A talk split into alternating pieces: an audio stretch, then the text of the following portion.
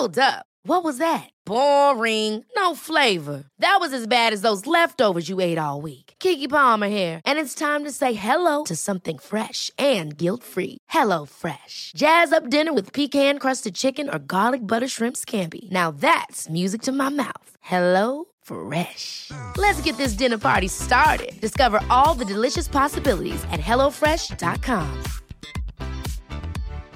Here's a cool fact a crocodile can't stick out its tongue. Another cool fact you can get short term health insurance for a month or just under a year in some states.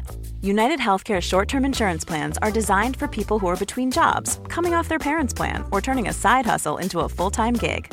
Underwritten by Golden Rule Insurance Company, they offer flexible, budget friendly coverage with access to a nationwide network of doctors and hospitals. Get more cool facts about United Healthcare short term plans at uh1.com.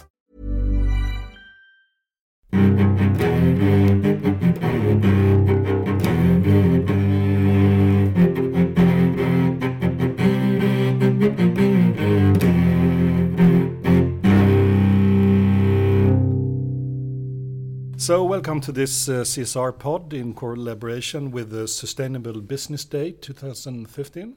And we say a special welcome to uh, Tim Guy Brooks, who is the Senior Director of Environment at LEGO. Welcome. Thank you. So, uh, you're now living in Denmark, I presume, since you're working at LEGO. That's right, yes. I Yes. live in Billund, in rural Denmark. Yes, but you don't come from uh, Denmark. No, Really? I come from a, a small town in northern England, um, so some way away. But uh, actually, I'm half Canadian as well, so I'm a, I'm a mix of lots of things. And you made a lot of uh, Lego toys during your childhood, I guess. I did. I'm pleased to say I'm a good uh, advert for the company. I was obsessed with Lego when I was uh, somewhere between about the age of five to, to 12, I think is the oldest I would probably admit to playing with Lego. You don't do fallbacks now and kind of play in the office. Ah, Oh, you- you- play in we the have office. to play in the office. Okay, yeah, that's yeah. It's uh, everyone has. Uh, you don't have to, of course, but uh, we all take home um, boxes from the shelves. Uh, some of the new products that are released, then we take them home and try them out, and then we feed back on how they were to build and how much fun they were, and then we bring and display them on our offices. So uh, our offices look like a big toy shop. Uh, Would it be a family kind of event for you? Do you have children? I, I do have a very young son, so he's just about the stage of building towers and knocking them over. So Oh. he's not building complex uh, buildings. But for lots of people, yeah, for sure, it's a family event, and uh, the kids, uh, uh, they, they, you know, they love it. Sounds like lots of fun. In your speech, you actually said that you just recently gave your uh, youngest son Mm. a box of Lego bricks that belonged to you and that you got from your father, and, Yeah. and so on. That's right, yeah. So it's the family Lego. Yeah, it's it's a small box. Uh, they were, uh, uh, you know, not widely available when my dad was young, so he only has a few of them. But yeah, they were able to mix in with all of the new Lego bricks that my son has. So uh, I try and separate them as best I can. They're the historic uh, artifacts of our family. Yeah. That's neat. You have you have a bachelor degree in environmental geoscience, so you have a kind of early interest in environmental issues. Is that where did it did it come from? Where did it all begin in your case? Well, yeah, I in my village in, uh, as I say, in, in northern England is up on the moors, so uh, a bit like uh, not quite as expansive as the Hardanger Plateau, but a bit like that.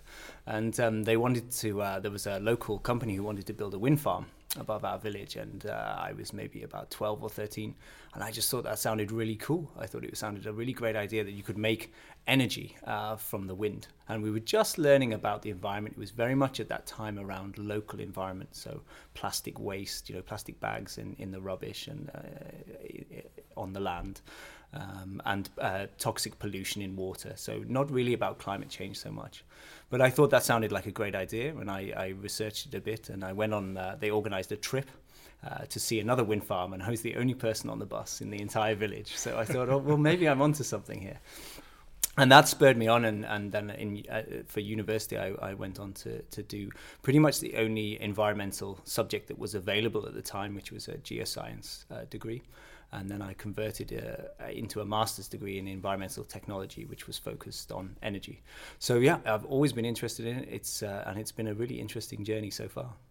So, so energy is, is some kind of a major theme in your work life, so to say. Yeah, I think that's the the core part for me is around energy, energy technologies, and I think it's just magical how you can create um, energy that we can do so much with electricity. We can run laptops, we can drive buses, we can even fly planes nowadays with electricity. I mean, we can make all that electricity just from the natural world around us. You know that the stat, stat, statistics that you know there's enough sunlight that falls on on the earth in a day to power it for I think it's a year. I mean, that's just amazing. Mm. So uh, is uh, energy the, the, core what you are responsible for in, in Lego also? No, so I look after our entire um, environmental sustainability footprint. So if we divide it into the environment, the social and the governance. So if you think the social being the way we treat people and uh, the way we look after our own people and our, um, our suppliers. And governance is how we act as a company. The environmental part of that, ESG, uh, the environmental part is all of the things that do that uh, interact with the natural environment. And I look after the entire, what we call value chain, so all the way from our suppliers, the people who supply our raw materials, to our own factories, because uh, we own and operate our own factories, all the way downstream to our customers, so the retailers that sell our products, and then into the consumers as well. You had just recently, you were on stage on the Sustainable Business Day, and you had uh, a speak about integrating sustainability into your business plan.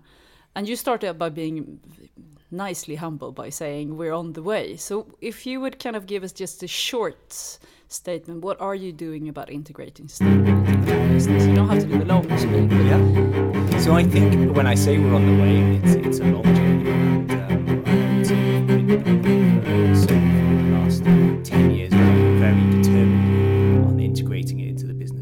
arguably we've been doing it since 1932 when we were first formed because being a good company and a good socially and responsible company is something that's very deep in our company values and it's a very values driven company. So I, I, and I do try and be modest and say we're on the way. I think we do a, a very very good job uh, given our um, values base from that early early uh, start. But when I put up the brand framework, uh, which is really the thing that guides us as a company, and those are some promises that we make to our um, people and our partners, and certainly it's a promise that we make to the planet around the ESG agenda. So by really anchoring it into our strategy and our strategy document, that's one way. I think by making it really real to people and providing concrete examples um, of the work we do. So if that's building a wind farm or um, creating better packaging solutions, that really helps embed it because it helps those in the business to see that there's a good business case. It makes a difference um, that when we apply that green lens on problems, we can actually create better solutions. Mm. So that's another way. And I think both, and then both showing the the carrot and the stick, if you like, is is another way which we work quite quite a lot within the business. So to show the opportunities of uh, sustainability and embedding sustainability in the business, and also showing the risks and being very clinical and detailed about what if we don't do it, if we don't make the difference, if we don't make the changes, what are the impacts for our business? And some of those can be can be quite severe when you when you really look at them in the in the long term. So we try and take a measured approach and, and both throw people a bit of carrot and, and give people a bit of stick sometimes as well. If we dive into that stick and carrot, would yeah. you would you be able to kind of from your desk right now or a couple of weeks ago, kind of given us an example of a carrot and stick discussion that you had recently inside? Yeah, I mean, I think um, what would be, I, I, think a carrot and stick would maybe be one that we're doing at the moment with our suppliers and our supply chain. So we're, we're running a pilot program we call Engage to Reduce. And what we want to do is engage with our supply chain to make um, environmental improvements and reductions because we know that 75% of our carbon dioxide emissions sit in our supply chain.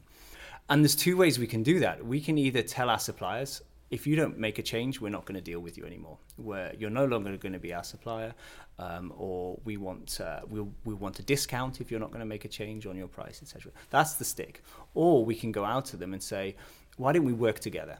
If we work together in a in a collaborative and an open sort of innovation approach, we can create win-wins between us. So something that's good for you as a business, so the company that supplies us with the cardboard for the packaging, if it's good for you as a company and it's good for us and it's good for the environment, shouldn't we be looking at these options rather than just turning up and saying, if you don't change your ways, we'll not deal with you anymore. And that's that's one way where we're trying to use more of a carrot than a than a stick, and we really think that's the the best way to make change. You told the tale of locking your suppliers into a room and really yeah. literally look, locking them into yeah. a room. Yeah. Is that one of the things that you're doing within this process of engaging to reduce? Exactly. And what what we did there was to get um, 30 uh, supplier representatives and we uh, took them to a hotel. We didn't really lock them in, they could have left, but uh, they didn't want to. They didn't want to, and it was three long, very long days. And what we said is, you've got three days to come up with some ideas. And the ideas must uh, save a minimum of a thousand tons of carbon. They must have a positive business case, and they must be able to be implemented within the next five years within the business. And then we said, apart from that, off you go. You know, go away and work out. You've got guys from Lego here. You've got our buying managers from Lego. You're the you guys are the suppliers. We've got technical experts. We provided a, um, an organization called the Carbon Trust who would measure, who would do the calculations, etc. for them. He said, you know, be as crazy as you like, and and that was really what we were trying to do there is to say. In the past, where we may have just had buyer supplier discussions, so I want to buy this from you, you want to sell it to me let's do a deal. Let's take that out of the equation and let's see what we can do if we just open the field. And we found some really interesting things uh, in those discussions that we're going to now try and start to implement as a pilot to prove that the concept works. And if we can do that, then we would like to do more of those kind of workshops with our suppliers. And these supplies, the 30 of them, they were actually competitors as well. Some of them were, yeah, absolutely. Okay. and how did that work out? To put actual competitors in the room saying you're going to share ideas about how to sell to us. yeah. Eventually, we might buy from one of you. And it, and I think we're just learning the way. And I think eh, there was such a great, I will say, there was such a great spirit over those three days. I think um, the competitors, we, we put some of them in the same teams, we put some of them in different teams. I think they all look at it in a slightly different way, which was nice. And I think particularly around sustainability, we're able to sometimes step outside of the general competitive world and really try and focus on the the issue and the problem at hand. But of course, sometimes there, you know, there are angles where companies think they uh, they have more to offer than others, and they may want to have a discussion with us privately, and that's mm. okay as well, as long as we end up together having the best solution.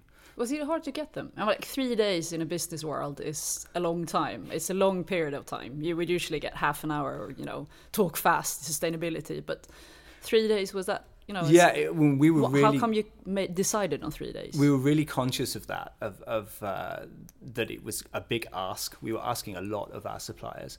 And i think we had to really try and make a program that they would get something out of as well. So we wanted so we put in a lot of education into the mm. program. Um, we had our cfo open the, the program as well because we wanted to show that again to that embedding perspective that it was really embedded into the business and that we really meant it and I think we tried to make it fun and engaging as well. And um, we had some, you know, really amazing feedback in the nines, nine out of ten, you know, around how much people enjoyed the uh, occasion. So by trying to in, both get uh, make sure that people got something out of it, I think was was uh, was the key part. But um, we'll see if we do another one. We'll see if people want to come back for three days or not. So it, this was kind of a one-time trial, and then this is a trial, and, yeah. and we'll see what happens. Yeah, for sure. And then um, and we'll try and optimize it. And maybe three days is too long. Maybe it's two or one. But uh, actually, I think most people uh, felt it was about the right length of time. I don't think they would have wanted to do four days, but uh, yeah, three days is about right. So that those are the stuff that you have done, but you were also saying we're on our way to implement or to integrate sustainability mm-hmm. into our business strategy. If you would dream about meeting us next year, you would come back in a year from now. What would you say? I mean, a really successful year would have included in the next step of in- integrating sustainability. Where are you at right now, and what do you want to do? So I think I think our real um, challenge in the in the business is to uh, to in terms of the overall sustainability world, the environment, the social, and the governance, I think we really want to be more concrete about our role uh, for children and the ability for us to make a difference to children. So when we talk about play and learning and creativity, and that's the one space that we think we as Lego um, should lead the world in, if you like. And we try and split the agenda into many uh, parts. So we, we want to lead the world in, in play, creativity, learning. We want to lead the toy industry on the environmental space. So we say that's the bit where we can make a difference in, as leadership. And we want to um, be ahead of the game on compliance and governance. So I think this time next year, what I what I would really uh, hope to be talking more about is is our thinking around play, learning, creativity, and and really um, sharing that with as many children in the world as possible, and our role as a company to to do that. and that's really, I think, our core overall guiding uh, mission, really, as a company. I have a question on that, even if it's uh, perhaps a bit off topic on your area. Uh, but um, uh, if you look on the gender side of the toy manufacturing, uh, I mean, when when my children were smaller than they are now, mm-hmm. I don't think they play with Lego anymore. But okay. uh, 15 years ago they did, and you know, our daughter she obviously wanted the pink stable with the nice horses and the cute girls and the handsome guys driving the car. Mm-hmm. And my son obviously wanted the dark castle with heavily armed men protecting the princess from the pirates and so on. How do you look on that responsibility as a toy manufacturer?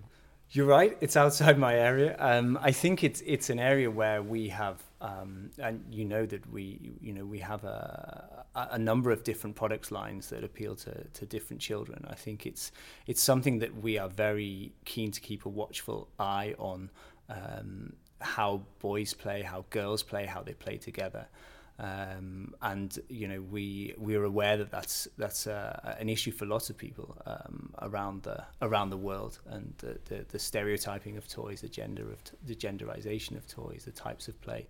I think we we fundamentally, and, and I hope it's not too uh, political an answer, but we, we want that creative play and that learning play to be uh, available to as many children and uh, as appealing to as many children as yes, possible. But, but I think it's the difference between because when I was a child, mm. we bought Lego just in you know bricks. It wasn't mm. a ready concept, but mm. during along the way, it's been manufactured like a very ready almost like a puzzle. I mean, mm-hmm. mm. it's it's a ready picture, you know. So you have to build. Uh, you don't have to, but you always do. You build the castle that's on the picture of the box. So, so there is a responsibility with the concept, I think, for, not not just for you, but I mean for all. I think we hear that. Yeah, I think we hear that a lot, and and a lot of people ask the question of why can't I buy just a bucket of bricks that I used to be able to. And we say you can. You know, it's, oh, it's oh, actually one of our, our, our biggest lines that we have is it's a range called Lego Classic, and we sell about I think it's about 15 different um, bucket types just of bricks. You know, colored bricks, no instructions. I think there's some creative ideas that are that are thrown into those. But um, you know, and, and those are there's the Lego Classic range and Lego Creator, which is um, which is again has a number of different models contained within one set, and those are very popular with parents and with grandparents. I think to your point. I think the one thing we notice with, with kids, and, and it's, it doesn't seem to have ever changed, and um, I grew up with um, instruction booklets, you know, generally that those were the, most of the models I built. And you build it once when you get it and you play with it, and then it goes into a big box mm. of play. Yeah. And then you build whatever you want, you know. And I think th- we are asked a lot that our children just being um, pushed down this one line of making what's on the box. And of, of course they do make it, and that's why they buy. That's why they're inspired. But what we see is that then reignites their passion in all of their other Lego bricks that they have already which is true. But I'm looking for this green or brown line. Mm. you know, baby clothing, you would have this kind of the, the pinkish, and then you would have mm-hmm. the blue or the black, which would be boys. But then there's these kind of brands that go in between. They're trying to do the blue, blue okay. and the green line, which is, you know, you, you might decide yourself. But so we do we, the now we are even more off topics. Yeah, well, no, it was just a comment of the you know find the in between line that would be nice. Yeah. And by the way, your instruction books are so nice. They're the best in the business. It, it's a source of inspiration if you want to do an instruction book. I love them. That was beside the point completely, but it's really good. I'm gonna go into your area again. Okay. Kind of safer into your area. Um, investments or when working with environmental issues, lots of the motivation or the benefit can come out of savings. I mean, mm-hmm. obviously, and that would drive any kind of sensible business to make you know good resource use. But you would also come to a certain point when you need a large investment to go into to you know making the big changes. And you talked recently or just on stage about the large investment of, of uh, wind energy. Would you kind of give us some of the background of how, because you were mentioning on stage saying it's a 400 million euro investment, it was mm. a hard case to argue. Mm. How did you argue the case and what actually you know the story behind it would be. I think the story behind it was was uh, and you know we first got power from the wind farm as I said last month, but of course you can't just build a wind farm in a few weeks, so it's it's many many years in the in the planning. But really, what we were trying to do was to say how if we have an aim of positive impact, you know, how do we in any way get towards positive impact? And we looked a lot at different ways we could deal with our energy consumption and one of them was certificates, uh, looking at uh, whether we could buy offset certificates for renewable energy. One of them was whether we could buy green energy that was already on the grid, and one of them was well, could we invest in our own renewable capacity? And what we took the decision to do was really to uh, invest in our own capacity. I think for a number of reasons, predominantly as a as a strategic long term investment. So something that um, we can look forward to many years in the future. So it provides us with a very long-term um, view on the world, and I think what that enables us to do is to um, try and reduce some of our risk around energy prices in mm. the future. And so we we know that if we own some generation capacity, that it can really help us flatten any increase in mm. energy prices. Mm. Um, but yes, we I think we, we really looked at it from a number of points of view, from our corporate reputation to say this this is uh, something that we should be doing as the Lego Group. You know, we have uh, in some way the capital to do it. Um, we have lots of options for where we invest it. This isn't the most attractive business case in the world, and I think anyone who's involved in offshore wind would, would agree. It's not it's not a stellar business case, but it's a good long term investment. And I think we took a number of those kind of aspects to say it's good for us as a risk in a business. It's good for our um, positive impact. It's good mm. for our corporate reputation. It's it's not a bad business case, and then that's something that we should go ahead and do.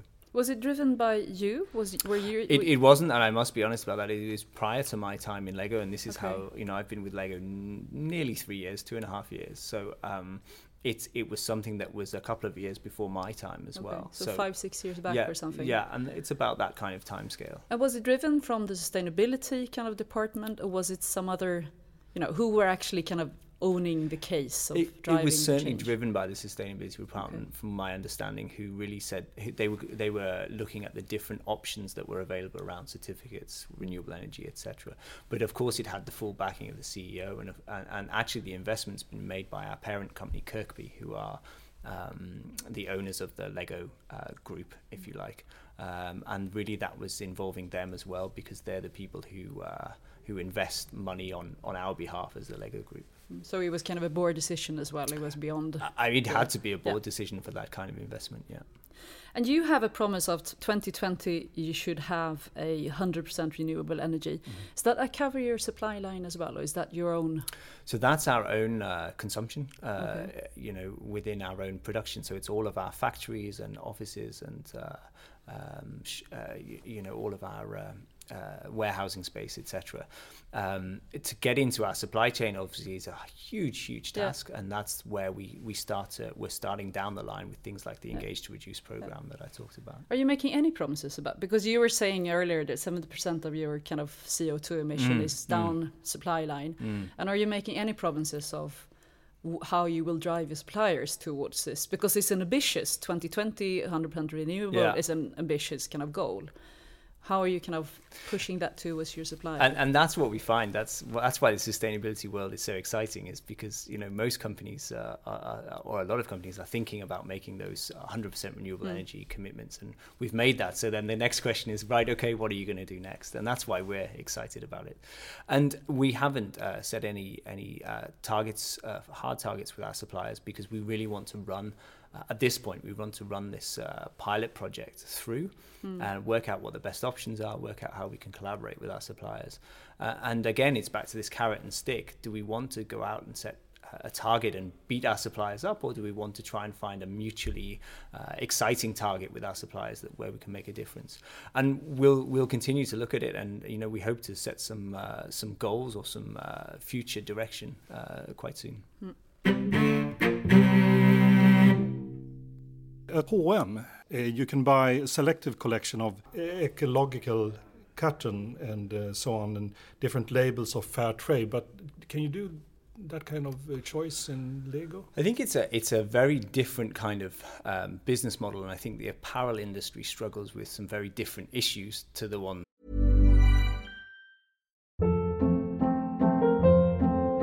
Hold up. What was that? Boring. No flavor. That was as bad as those leftovers you ate all week. Keke Palmer here, and it's time to say hello to something fresh and guilt-free. Hello Fresh. Jazz up dinner with pecan-crusted chicken or garlic butter shrimp scampi. Now that's music to my mouth. Hello Fresh. Let's get this dinner party started. Discover all the delicious possibilities at hellofresh.com.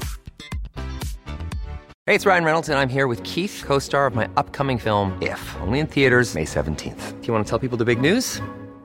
All right, I'll do it. Sign up now and you'll get unlimited for $15 a month in six months of Paramount Plus Essential Plan on us. Mintmobile.com slash switch. Upfront payment of $45 equivalent to $15 per month. Unlimited over 40 gigabytes per month. Face lower speeds. Videos at 480p. Active Mint customers by 531.24 get six months of Paramount Plus Essential Plan. Auto renews after six months. Offer ends May 31st, 2024. Separate Paramount Plus registration required. Terms and conditions apply if rated PG. Hiring for your small business? If you're not looking for professionals on LinkedIn, you're looking in the wrong place. That's like looking for your car keys in a fish tank.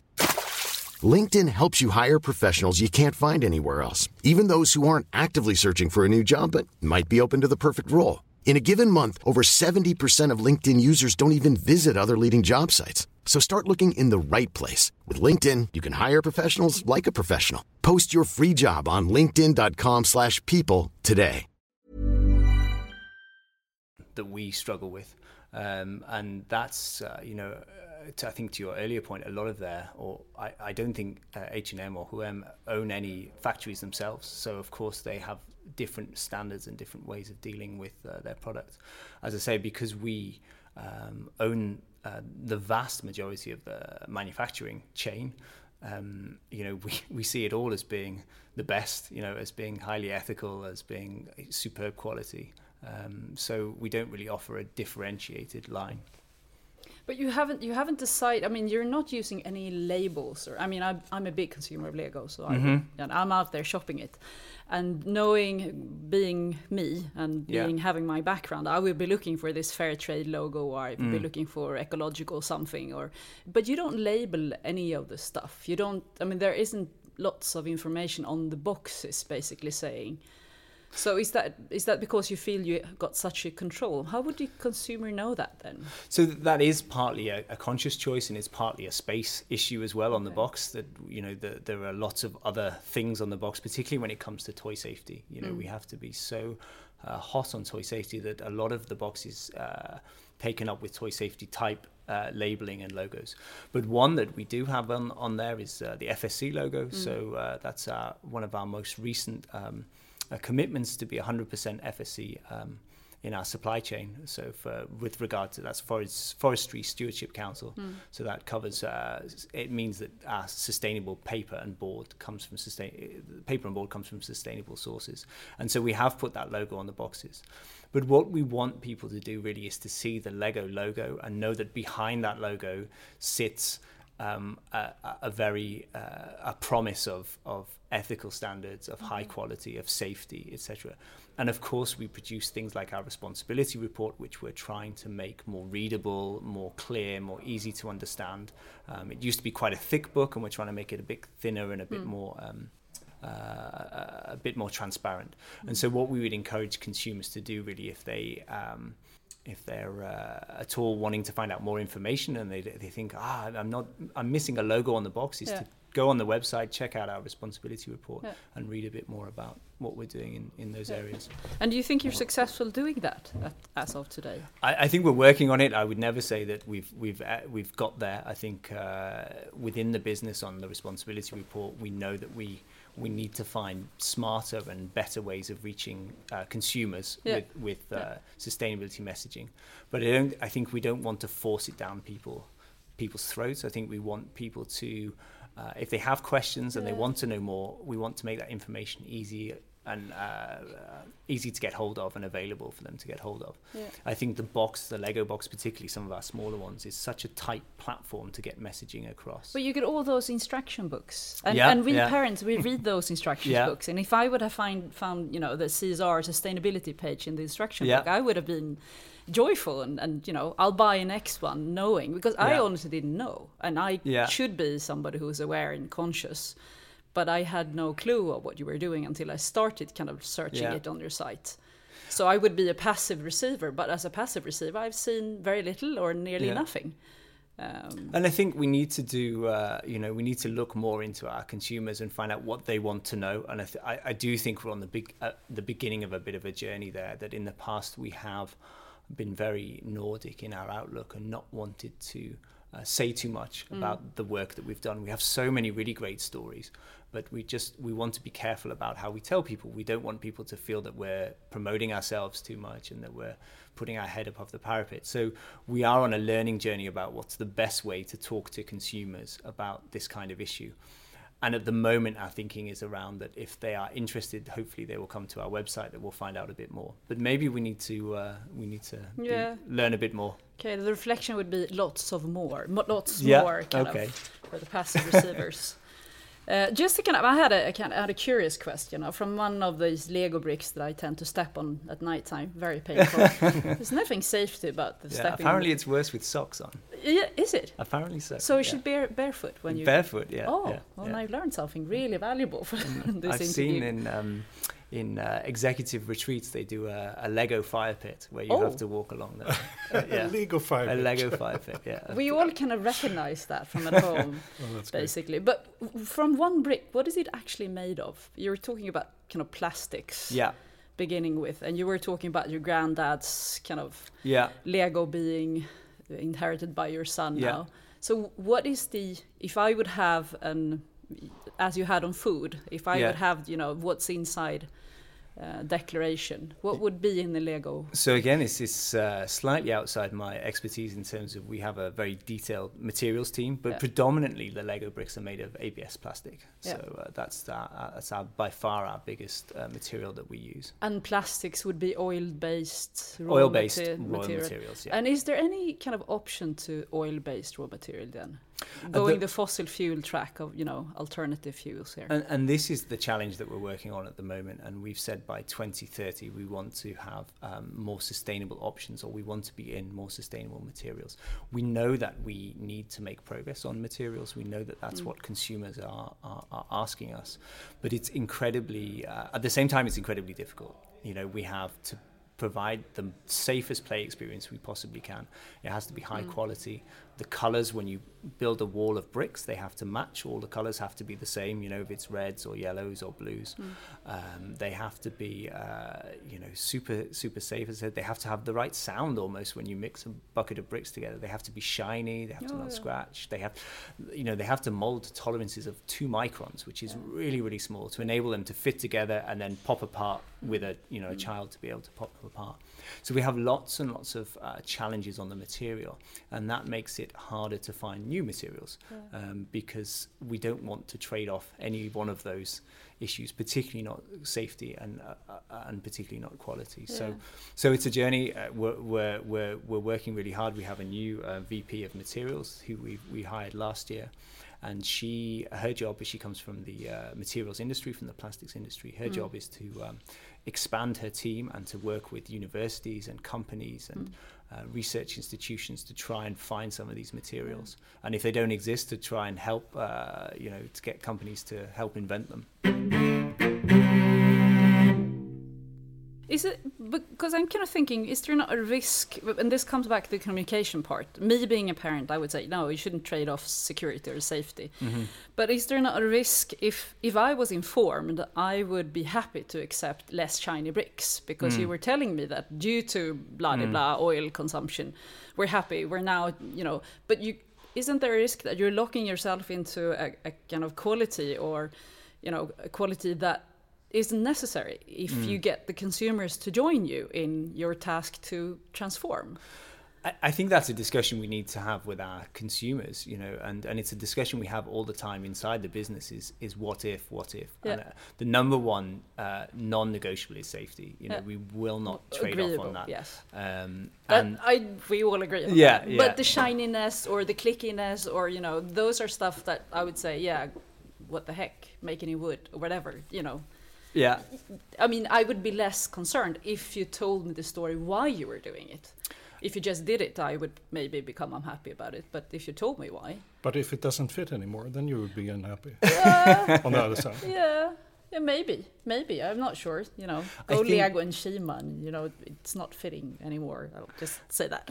our our of guiding principle is really that we we don't want to have to make those compromises. That's Okay. you know we want to start from the highest possible bar, and that's where we're at at the moment.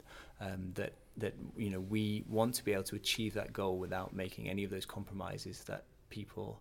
Uh, when they buy the product, they, they would be in any way disappointed. You know, we don't want that to happen. but isn't it replacing one quality with another? So, it, I mean, the compromise would be saying we're doing less of this but more of this. And again, you know, I, I don't sit in the quality team, so I love talking Lego. this is a, a totally uh, Okay, outside my. Uh, I'll go into some other. Okay, let's have then the son. This is essential for me with Yeah. with my son Melker. He's Yeah. uh, he's uh, six years old, and how much Lego should a kid really have? What's your best advice on this? Where's my best advice? I think you know that that I my son has more Lego than I had, and I have more Lego than my dad's had, my dad has. But the beauty of it is that it all goes into a big pot, and we can you know we can create some really cool, some really cool stuff. I think um, we know that that uh, kids uh, in in our established markets have you know the Lego that they want and the Lego that they you know that their, their parents want to buy them. I think the one thing that we want to do uh, is to bring that Lego play experience into the hands of as many children globally as hmm. possible. And there's a you know the the kids who have a lot of Lego or or, or not very much or what, what have you. At the moment, are those in the in the, the more developed countries, the hmm. Europe, the, hmm. the USA, you know, Japan, Korea, etc. But there's a lot of kids who don't, and, and that's the that's where we see the company moving in the in the future. Yeah. As, as to how much you should buy your son, I have I have no advice for you. There is that. no limitation. I should just. He thinks there should be no limitation. Yeah, yeah. He's even thinking about throwing a, coin in the in a pond because he believes in a, in a fountain, and then he's going to wish for all the Lego in the world. And I Yeah. just okay, sure, go go ahead and wish. But and and sometimes that's uh, that that's good for kids to have ambition. I yeah, guess. that's true. But isn't that kind of aren't we boiling down to the elephant in the room when it comes to consumption? Mm-hmm. Because we're we're seeing, you know, consumption. Every brand that is a consumer brand that needs to be sold to consumers, Mm. there has to be in the future some kind of limitation to consumption. And this is the core. I mean, this is the white elephant in the room for all Mm. businesses. Um, and how would you address that issue? Because it is a key one in sustainability. I think, uh, uh, and I'm not again trying to be political here, but I, I think you can. What children want are, are, are new experiences and things that excitement, and I don't think that has to go hand in hand with with the consumption of raw materials always. I think that we can. There are many things that we can and want, or that we certainly want to do in the future with with Lego, and looking at at um, you know the longevity of the product that is really really important for us that it lasts a long time and that's one of the issues with consumption is this disposable nature of, Yeah. of society that we're in that uh, fast fashion or whatever you know that, that, that there are a lot of things that are made and disposed of so there's something around the fact that you don't always need to consume things to have new experiences True. i think um, what we want to do is offer those new uh, experiences to children and and and it may not always be due to you know related to the consumption of of, of uh, raw materials or it could be more sustainable materials it could be uh, you know looking at using recycled materials whatever whatever Yeah. you know and There's so they don't i guess what Yeah. i'm saying is they don't all they don't have to long term they don't have to go hand in hand agreed. There's a in Sweden there is an organization called Retoy who's driving the idea of, mm. of uh, having children borrow toys mm-hmm. from each other. So they would have a session in a library, and mm-hmm. then you would go and borrow a toy, and then you would mm. return it eventually, like you know the book. Yeah, yeah. And and would how would you feel feel about an initiative like that? Because that would obviously limited limit the mm. consumption, and the child would still have the experience. I think I think parents and children have to make the best choices for themselves. Ultimately, you know, they have to decide how they want to uh, get whether it's the Lego play experience or any other experience, play, film, whatever. And you know, that's really up to up to parents. What we do is provide a product, and I, you know, I know there's lots of places where you can borrow Lego or you can rent it, or um, and what we what we do is we provide a product, we sell the product, and what we are very clear on on our, our, website is when you're finished with that product, please do not throw it away. Mm. You know, um, almost don't recycle it either because you know that's devaluing the material. So give it to somebody else. Okay, give you it know, to next generation. Basically. Next generation, okay. give it to a friend, family, yeah. neighbor. Give it to your local uh, charity shop. Give it yeah. to a library. You know, and, and I think that there is a, when we talk about circular economy, there's a big kind of push around. Well, it should be you should take it back. You should recycle it. Mm. Well, what if it's perfectly usable? Why yeah. should you know by recycling it? It's actually using more energy and destroying the value in the in the product. So, so but how about kind of business models where you would lend, you would give people them, what you would lend it lend it yeah that's the swedish word for it yeah you'd lend it yeah you, you would lend it to people instead and you would it would still be within your kind of system because that's often the challenge for an individual consumer mm. is to mm. find the platforms for exchange mm. while you would could provide the platform would that be a business idea for I think I can only relate it to my own experience of Lego is that that I really valued and maybe this is my own personality I valued owning the Lego that I had. It was yeah. my Lego. I took ownership of it. I looked after it, and I'm able to give it to my son. Okay. And that for me is really, really important. That may not be the same for everybody, and I'm not, you know, I'm not of course saying it for, for some parents and children. It may work that they borrow it and, and give it back, and that's that's fine as well. But for me, I, I it, I look now at my box of Lego, and I have a really strong emotional attachment to it. You know, so. so. it's going to be in the future will of next generation. It's going to be these are my jewels and these my Lego. For yeah, definitely. next generation to come. If we go to sustainability on a more global level, uh, do you think that energy is the core challenge uh, for making a sustainability word? I, I, I think, like a lot of people, I think that um, it's a that's a tricky one. I think probably population growth and and you know the rise of um, the middle classes who want and and have a right to uh, the same standard of life as everyone else is the biggest challenge. But of course, underlying that are energy, materials, you know, raw materials consumption, etc., to achieve that lifestyle.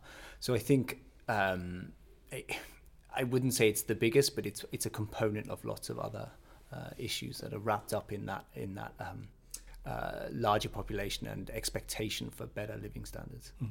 How about uh, chemicals? Mm -hmm. Some say that uh, that could be the fall of mankind, or even more than the climate effect. I think that's that's personal views. Again, you know, that's it, my, my, view is that that it's it's it's it's really about how do we use uh, technology and uh, the ingenuity of mankind to solve some of these big problems. You know, and and how do we adjust our uh, systems to accept some technology which already exists? You know, a lot of the, the times there are uh, technologies that are out there, they exist. They just they just need to be looked at in a different way to be adopted. Hmm. Uh, the sustainability word is full of success stories, uh, and you can hear a lot of them here mm. today. Like uh, we are doing this great stuff, you know, mm. and uploads and so on. And uh, we are on the CSR pod investigating that um, that there should be much more learning from uh, to gain from um, telling your mistakes mm. also. Mm. Would you be up for sharing a mistake or mistakes that you make made in the process of developing Lego. Why not? These uh, are one of the hardest questions. Yeah, yeah. I think, um, and this isn't with this wasn't an experience with with Lego actually, but I think uh, in my previous role I worked for a big retailer, and one of the biggest mistakes that we made and and it was really um, misunderstanding the customer and the consumer. And we built a lot of uh, very cool uh, renewable um, supermarkets um, wood uh, wood uh, frame buildings with glass and uh, solar panels on the top and all the rest of it. And I, I was so excited by these buildings. My background being in energy and in buildings, I thought this is the coolest thing we've ever done. Um, and what we found is the consumers were actually shopping in the really rundown, um, uh, old-fashioned supermarket down the road because it felt cheaper. Mm-hmm. It felt uh, like a better price proposition than the building that we'd built, the flashy green. And, and we totally got it wrong with consumers. We totally misunderstood what they wanted. Mm. And on the one hand, what they said, and on the other hand, what they did.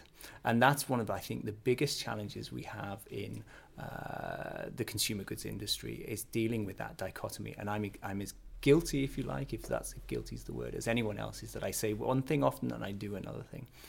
And so I think that we have much, much to learn about um, consumer behavior. And we have much to learn about how we can encourage consumers into a different uh, a different way of behaving by by offering different products and services. So that that was one mistake I think by going ahead and and building uh, supermarkets that we in the sustainability team thought were the, the right thing to do, but not necessarily what the consumer thought was the right thing. Extremely good story. Thank you for sharing that. You're kind of flying around the world, we're guessing. We're guessing you have a global reach of your perspective, so we're going to try it out now. Yeah, okay. Good luck by saying. Where would you, if you're looking outside the box, uh, mm -hmm. say where would you find the most engaged consumers? What, what market would be most demanding? I, and I think it depends on the subject. I think certainly in, in the Nordics, it's it's it's, it's uh, the, probably the most engaged consumers on a range of the topics that we've been talking about mm. uh, in this in this interview. Um, I, I, think it's hard to pin down exactly um, where. I think uh, certainly Germany has some incredibly engaged consumers, and I, I, I, think that there are different issues for different consumers globally. You know okay. that uh, Asian consumers and are very interested in education and creativity and learning. You know, American consumers are very uh, aware of safety and of um, quality and of the provenance where things are made. You know, and, and Nordic consumers are very aware of um, labour rights and certainly is more of the social issues as well. So it's I think it's a very mixed picture, um, and uh, and again I think it's it's often difficult to uh, to to uh, separate. Um, what consumers say is important to them, and then their actual behaviour of what they go go mm. ahead and do. Mm. And where would you find the bravest politicians? the bravest politicians. Wow. Where can I look at for brave politicians? So where should we look? Ah, that is probably outside my uh, area of expertise. I think. Uh, I think. You may lie. This yeah. is we're so they're not in Denmark. uh, I I think anyone who is who is uh, who is um, trying to break the mold a bit in the right way around uh, sustainability and CSR and is is is pretty brave at the moment. I think you know a lot of. Uh, um, certainly in the UK, a lot of the political landscape is is um, is becoming the same. Uh, you know, people aren't as, as maverick perhaps as they were. So I think anyone in my in my world who uh, who uh, really champions the cause of sustainability is pretty brave. Hmm. And where would we find the best NGOs in the area of sustainability?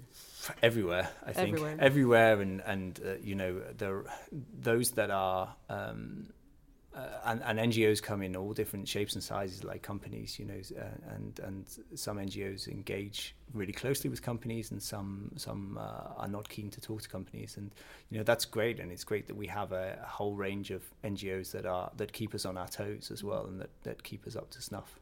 Do you, do you have a favorite one that you would? Do I have a favorite? Do you have a favorite one? That you... I, I wouldn't say favorite. I mean, we've partnered with two NGOs, if you like, or whether you call the UN an NGO, but but partnered with uh, UNICEF uh, when it comes to uh, child rights and our uh, um, approaches on children's play, learning, and safety and, and their rights and we've partnered with WWF on, mm. on our kind of environment uh, strategy. Mm. So I, I, don't think favourite, but those are our, our partners that we, we look to for, for guidance, if you like, and, and support and uh, critical friend, I think is the word we would use. I got my last question. When you're looking for a source of inspiration, where mm. would you turn? I go out on my bike. I go uh, on a long mountain bike ride or a road bike ride, and uh, I try and. Uh, I'm very much a fan of uh, the nature and getting out and or I go for a swim in the fjord or or, or, or walk the dog or whatever. And I I think that's one source of inspiration. And the other one is I'm I'm very interested in um, in space and uh, astronauts who went to the moon in the in the 60s and um, there's a there's a um, a great film I think it's called Shadow of the Moon. At the end of that film uh, you know all of the astronauts talk about the planet how unbelievably fragile it was and how they could put the planet behind their thumb, you know, when they were looking out their, their, their, spacecraft. And I think some of the words at the end of that film from these guys who were, they were, they were jock test pilots from Texas, you know, they were, they were, they were not environmentalists before they went out into space. They were these kind of crazy guys flying around eating T-bone steaks. And they came back from space totally different, seeing spiritual, environmental, seeing the world in a very different place. And I think that's also inspiring that, that when you can get normal uh, average guys who go out, uh, not that an astronaut you would describe as an average guy, but um, who, who go in and, and they can see the world in a different way. That's, that's pretty inspiring as well. Thank you. Thank you for sharing that with us. Yes, and thank you very much for coming here and talking to us. Thanks very much.